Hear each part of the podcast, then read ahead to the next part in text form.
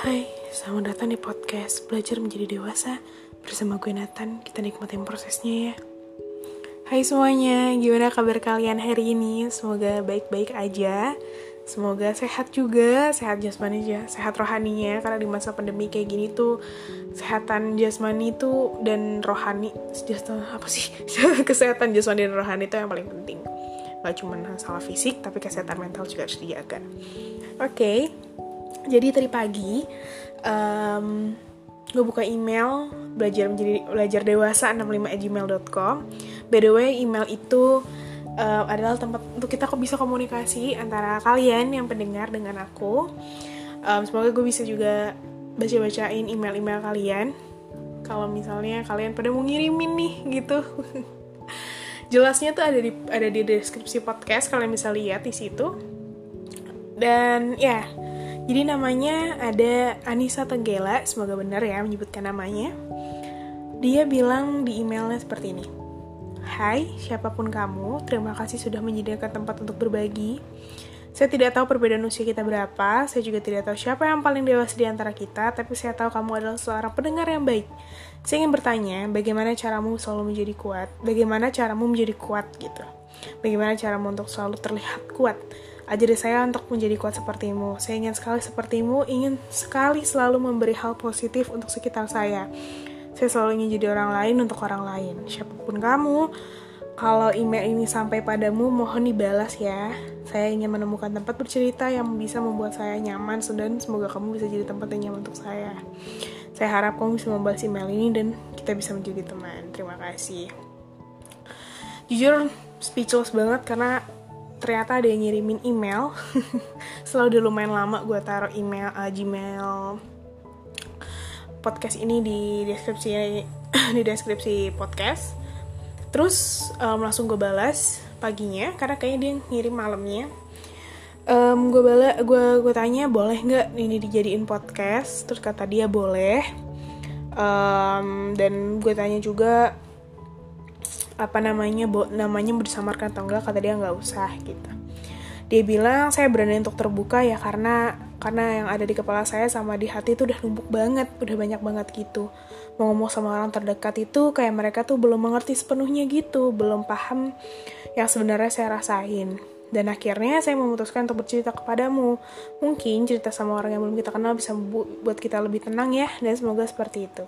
Saya juga berterima kasih karena sama kamu karena sudah bersedia membalas email dan sudah bersedia menjadi pendengar cerita saya. Oh iya, saya pengen bilang juga, waktu saya email kamu itu, pikiran saya sedang didoktrin untuk bunuh diri dan sedang menyakiti diri. Karena saya tahu bisa jadi tempat untuk berbagi, pikiran bunuh diri dan menyakiti diri itu bisa hilang sejenak dari saya. Terima kasih ya. Oke. okay gue langsung jawab pertanyaannya aja kali ya. Dia nanya di sini, gimana cara cara gue jadi kuat? Jujur kalau ditanya banget um, gimana cara jadi kuat, gue nggak tahu pasti gimana. Karena gue merasa gue menjadi kuat itu seakan-akan proses yang jadiin proses dan waktu yang menjadikan gue kuat. Proses, waktu, dan pikiran gue dan diri gue sendiri juga sebetulnya. Tiga itu yang bisa bikin gue jadi kuat gitu um, kenapa gue bilang proses? Pertama di setiap proses itu gue selalu gue akan selalu belajar untuk merubah sikap gue merubah pikiran negatif gue untuk untuk apa gitu. Ya kalau gue nggak pernah mencoba untuk berpikir lebih positif dan seperti apa itulah gue rasa gue tidak akan bisa keluar dari black hole itu gue akan selalu stay di situ dan menunggu ada orang yang mau mengulurkan tangannya gitu. Padahal belum tentu ada orang yang mau benar-benar mengulurkan tangannya saat itu gitu. Bahkan ada yang nggak peduli gitu. Um, bagaimana caranya terlihat kuat itu juga jadi pertanyaan banyak orang juga mungkin kali ya. Tapi kalau gue sendiri memang gue jago menyembunyikan perasaan perasaan sedih khususnya dan perasaan marah um, kenapa? Gue cuma nggak mau bikin orang sekitar gue ngerasain apa yang gue rasain pertama itu. Walaupun kalau terus-terusan dipendam terus-terusan dipendam kan gak baik. Karena akan ada suatu hari di mana itu meledak semeledak meledaknya dan malah bikin semuanya jadi berantakan. Hmm, gini menjadi kuat itu bukan suatu hal yang gampang apalagi ketika kamu dalam ditimpa masalah atau kamu lagi ada di dalam suatu black hole gitu. Jadi kuat tuh harus belajar di setiap prosesnya. Dan proses itu nggak nggak mungkin selalu berjalan mulus. Dan kalau gue dulu ketika gue memantapkan diri gue untuk ayo masa kita harus di sini terus jalannya? Ayo dong kita rubah yuk gitu. Apa yang bisa aku rubah aku rubah apa yang bisa gue lakukan gue lakukan. Pertama yang gue lakukan adalah gue setting dulu apa tujuan gue pengen keluar dari sini. Pengen bikin gue bahagia itu udah pasti. Tapi tujuan lain selain itu gitu. Apa? Misalnya mau bikin mau ngasih dampak baik ke orang lain. Pengen bisa cerita gue itu dijadiin pembelajaran sama yang lain gitu atau sesederhana setidaknya gue bisa melihat orang apa gue setidaknya di saat gue sudah keluar dari black hole itu gue bangga sama diri gue sendiri karena oh my god lo ternyata bisa loh keluar dari situ lo hebat banget gitu.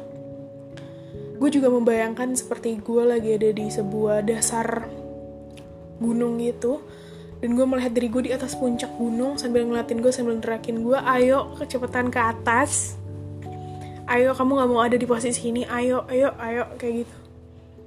Dan gue yang di atas tuh udah senyum sambil bangga liatin gue yang lagi berusaha keras untuk untuk ini untuk keluar dari lingkaran hitam itu gitu. Jujur siapa sih yang nggak mau ngasih uh, vibes positif ke orang lain? Siapa gitu. Pasti semua kita pengen gitu. Um, tapi kamu nggak bisa juga terus-terusan jadi orang yang positif terus. Sometimes um, kamu harus juga ngerasain sisi negatif itu. Tapi ada tapinya jangan sampai berlebihan. Ketika dirasa um, perasaan negatif atau hal negatif vibes negatif itu udah terus-terusan ngeganggu sampai ngeganggu kehidupan sehari-hari kamu. Kayak kamu nggak bisa tidur atau bahkan sampai menyakiti diri kamu sendiri. Is you have to stop that stop dan walaupun susah di stop. Walaupun susah di distract lah pikiran kamu dengan hal lain gitu. Um, kalau dan bisa juga ngedistractnya itu ini salah satu tips-tips ngedistractnya ya. Yang gue lakukan dulu itu gue nulis diary bener-bener nulis pakai tangan pakai pulpen di sebuah buku diary. Gue nulis semua perasaan yang gue sesek rasanya nyesek gitu ya gue tulis semuanya itu gue tulis. Jujur Anissa ini sangat-sangat berani dan sangat-sangat keren di mata gue kenapa? Karena di saat dulu gue ada di lingkaran hitam dan black hole itu gue nggak berani cerita ke siapa-siapa. Bahkan ke orang asing pun gue takut penilaian gue ke, penilaian dia ke gue itu yang pikiran gue dan akhirnya menumpuk terus kan. Nah um, alternatifnya akhirnya gue nulis diary itu gitu. Perasaannya cukup lega pas karena sambil nulis diary itu sambil nangis gitu itu perasaan itu cukup lega banget di dirasain. Yang kedua gue nulis lagi gue lebih banyak nulis ketika gue ngerasa down banget um, atau ngerasa negatif banget. Entah gue nulis atau gue rekaman suara kayak gini gitu. Tapi bukan berarti gue bikin podcast dalam keadaan gue lagi vibes negatif ya kalau ini beda gitu. Tapi kalau misalnya udah denger sini gue biasanya bikin voice note sendiri gue kata-katain apa semua kata kasar gue keluarin gitu di situ. Gue maki-maki siapa yang menurut gue salah gitu. Gue intinya kayak gitulah. Sampai akhirnya gue ngerasa lega gitu. Uh, dan gue harus memindset diri gue untuk selalu punya vibes positif gitu. Vibes yang kuat gitu. Kenapa gue merasa lingkungan akan mengikuti apa yang lo kerjakan gitu. Gue percaya itu. Dulu sebelum gue ketemu sama sahabat gue yang sekarang ya gue bilang gue dalam lingkaran hitam itu gitu. Gue ngerasa gue kayaknya nggak pantas untuk siapa pun gue berteman sama siapa pun kayak gue selalu salah di mata mereka. Mau punya relationship di, di siapa pun gue ngerasa gue nggak pantas gitu kayak gitu.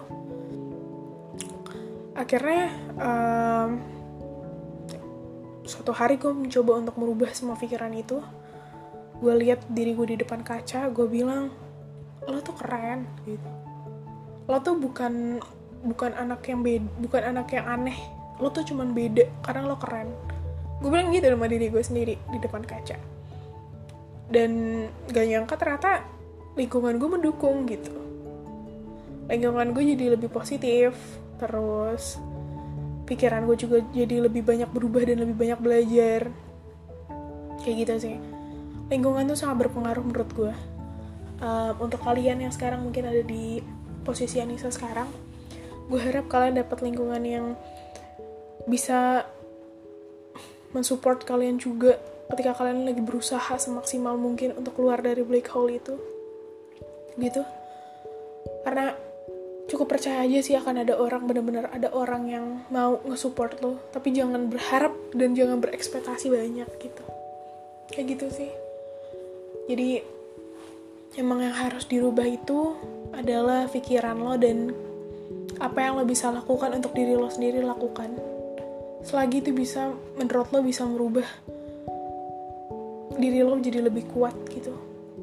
It's okay gue juga dulu nulis um, apa yang bisa nge-trigger gue lebih sedih itu lebih down. Terus apa yang bisa lebih bikin gue lebih bahagia itu gue tulis semua gue list gitu. Jadi gue udah tahu juga mana yang harus gue hindarin gitu. Gitu sih kalau gue udah ngerasa negatif karena bersyukur banget gue tuh punya hobi sebetulnya. Karena banyak orang mungkin sekarang yang gak punya hobi ya maksudnya mereka bingung hobinya mereka apa terus atau semenjak pandemi ini hobi hobi mereka gak bisa dilaksanain dan bersyukur gue punya hobi yang fleksibel gitu. Gue punya hobi lukis. Jadi ketika gue ngelukis atau ketika gue ngegambar gue bisa mengekspresikan diri gue ekspresikan kesedihan gue atau se sesimpel gue nulis cerita atau nulis semua kesedihan gue di diary kayak gitu. Kayak gitu sih. Intinya bener-bener lo harus ben harus banget berusaha untuk mendistract semua pikiran lo walaupun susah terus dicoba sampai muntah tuh. Uh, harus banget dicoba terus sampai bisa. Gitu. Sampai lo paham sama diri lo sendiri gitu. Gue rasa orang lemah mungkin orang lemah gitu ya kita bisa bilang. Kenapa bisa dibilang lemah? Karena dia tidak bisa mengenal dirinya sendiri. Dia tidak bisa paham dengan dirinya sendiri. Jadi menurut gue salah satu kunci utamanya adalah lo harus mengenal diri lo dulu itu siapa gitu. Apa yang lo mau gitu dan lo harus menerima apa di apa lo harus menerima apa yang diri lo punya gitu. Lo harus seperti itu dulu baru lo bisa keluar dari black hole itu. Tapi udah tapi nih untuk orang yang sekarang lagi down banget seperti Anissa juga gue cuma mau bilang lo kuat banget sih. Lo hebat banget. Menurut gue orang yang paling kuat tuh malah orang yang sedih sering sedih kayak gitu. Orang yang dia tuh lagi berusaha keras banget untuk mendapatkan kebahagiaan dan untuk merubah sikapnya menjadi bukan merubah sikap merubah dirinya menjadi seseorang yang lebih kuat tuh menurut gue sangat-sangat keren dan sangat-sangat wah gila. Gitu karena gue tahu perjuangannya seberat apa gitu. Karena gue pernah merasakannya. Dulu saking gue udah ngerasa sumpah dan udah bener-bener ngerasa kayak gue bener-bener udah nggak ada yang bisa yang nggak ada yang mau menghargai gue dan gak ada yang mau menerima gue deh gitu. Akhirnya gue ambil sebuah gunting itu gue ingat banget cerita ini. Gue ambil sebuah gunting gue mencoba menyakiti diri gue sendiri tapi untungnya gunting itu tumpul. Gue langsung tersadar dan langsung buang gunting itu jauh-jauh dari gue hingga akhirnya semenjak kejadian itu untuk beberapa bulan ke depan gunting tuh gue ilangin dari pandangan gue itu takut nge-trigger lagi diri gue sendiri. Jadi salah satunya juga untuk kalian yang mungkin sekarang lagi lagi kayak gitu coba untuk nyingkirin hal-hal yang bisa nge-trigger kamu. Entah benda-bendanya atau apa pun itu. Oh ini dapet tips juga gue kemarin ngeliat salah satu orang. Um, daripada menyakiti diri kamu pakai benda tajam coba untuk memplaster aja. Katanya itu juga bisa gitu. Coba dicoba aja ya gitu. Jangan jangan sampai menyakiti diri sendiri karena perasaan leganya tuh hanya sementara gitu. Tapi perihnya lukanya itu cukup lama untuk disembuhkan gitu. Lebih baik um, lakuin aja hal-hal yang di luar kebiasaan kamu sih gitu. Untuk apa? Untuk explore gitu. Sebatas untuk explore dan belajar gitu. Karena memang proses dan proses dan pembelajaran dan pemahaman itu sangat-sangat berpengaruh terhadap gimana cara kamu untuk menjadi kuat gitu. Dan waktu gitu. Lo nggak bisa nggak bisa minta secepat itu. Lo nggak bisa misalnya gini oke okay, gue mau men, gue harus kuat belah terus habis itu kok dalam tiga hari lo masih sering-sering enggak gitu lah. Waktunya cukup lama. Entah mungkin bisa enam bulan bisa setahun tergantung diri kamu sendiri gitu. Dan nggak apa-apa mau lama yang penting kamu udah terus nyoba gitu. Dan walaupun hasilnya ngerasa kayak kayak hasilnya nggak stuck di situ terus aja. Terus aja. Gitu. kamu akan bang akan bener-bener ngerasa banget hasilnya ketika udah selesai lewatin semua stage-nya gitu. Tapi yang gue bilang di sini stage yang sekarang itu belum lagi ah, kamu belum tahu stage yang ke depannya apa bisa jadi stage yang di depan tuh bisa lebih berat. Stage yang di masalah atau mental apa semuanya diuji tuh di depan lebih besar ternyata kita nggak ada yang tahu. Jadi bayangin aja juga masalah yang gue hadapin sekarang itu belum seberapa seharusnya gue kuat karena akan ada masalah dan akan ada sesuatu hal yang bisa ngegoyahkan semua ini lebih besar nanti di depannya. Kayak gitu. Berpikir kayak gitu karena menurut gue ya lo warrior gitu. Manusia nggak mungkin hidup tanpa ada masalah gitu. Dan ini juga gue dulu ketika gue ada di masa-masa ini juga gue dulu senang banget membandingkan diriku dengan orang lain dan itu salah banget gitu. Kenapa gue bilang salah banget? Karena gue nggak tahu kehidupan orang itu gimana masalah orang itu gimana atau ternyata akan ada masalah apa yang akan dihadapinya. Menurut gue setiap orang punya stage mereka beda-beda dan lo nggak bisa membandingkan satu yang satu dengan yang lainnya. Gitu. Lo nggak bisa juga membandingkan seberapa kuat mentalnya si A dengan si B lo nggak bisa. Lo nggak boleh dan lo nggak berhak. Kayak gitu. Lo nggak boleh bilang orang lemah sama sekali itu nggak boleh sebetulnya. Karena lo nggak tahu bisa jadi ternyata dia lebih kuat dari lo gitu. Jadi untuk yang sekarang lagi berjuang ayo kita bareng-bareng berjuang semuanya. Karena gue sendiri belum bukan juga orang yang 100% udah bisa berdiri tegak gitu nggak juga gitu. Gue yang paling gue bersyukur sampai sekarang adalah walaupun lingkaran pertemanan gue tidak sebesar yang lainnya gitu dengan teman-teman gue. Tapi gue merasa bersyukur karena gue punya lingkaran kecil yang bisa ngebantu gue dan selalu ada di setiap kehidupan masalah gue. Tapi itu datang bukan karena tiba-tiba nggak mungkin. Tapi karena guanya juga. Mereka datang karena gue. Karena gue karena gue bisa karena gue mau mencoba dan gue mau berubah gitu. Gue mau mau apa ya? Gue mau bikin diri gue menjadi orang yang beda gitu dan alhamdulillahnya memang lingkungan gue mendukung gitu. Gitu sih. Itu yang paling bikin gue bersyukur sampai sekarang. Dan gue harap kalian juga seperti itu. Nggak cuman Anissa atau nggak cuman Anissa tapi juga kalian yang mungkin sekarang lagi ngerasa seperti ini juga. Dan kalau kalian lagi ngerasa sakit banget sekarang dan ngerasa ada luka di dalam hati kalian, percayalah, waktu akan menyembuhkan. Walaupun itu bullshit banget kedengarannya, tapi benar. Waktu proses, udah. Dan terus berjuang, udah gitu aja. Terus bertahan, terus terus berdiri tegap. Kayak gitu. Karena kita nggak tahu masalah apa yang akan datang lebih besar lagi nanti di masa depan. Dan kita harus kuat gitu. Ibaratnya, masalah yang kita hadapin sekarang itu adalah bekal pembelajaran kita untuk nanti menghadapi masalah yang lebih besar kayak gitu sih jadi dan untuk kamu yang punya yang udah sampai ada di tahap pernah memikir untuk bunuh diri atau sudah sampai menyakiti diri sendiri yuk diberhentiin yuk gitu. Yuk pelan-pelan kita coba untuk um, tidak memikirkan dan tidak melakukan itu lagi. Kita cari yuk alternatifnya. Oh alternatif yang intinya jangan pernah nyakitin diri sendiri karena tubuh kamu gak tahu apa-apa. gitu yang kontrol semuanya tuh jiwa kamu. Jadi tubuh kamu gak boleh disakitin gitu.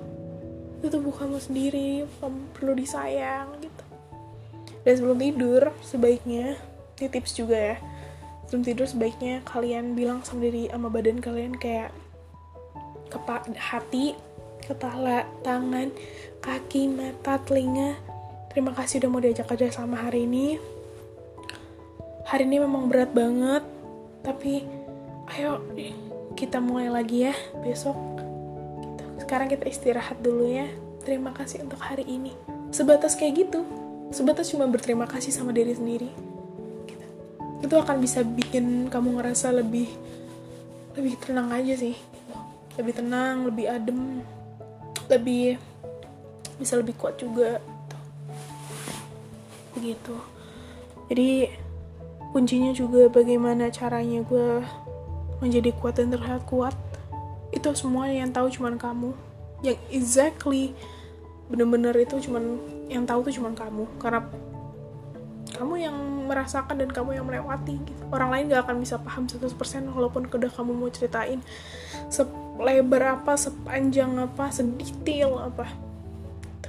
Tapi gue di sini cuman bisa ngasih clue-clue cuma bisa ngasih petunjuk-petunjuk untuk kamu bisa untuk bisa untuk kamu bisa dapetin jalan kamu sendiri kayak gitu.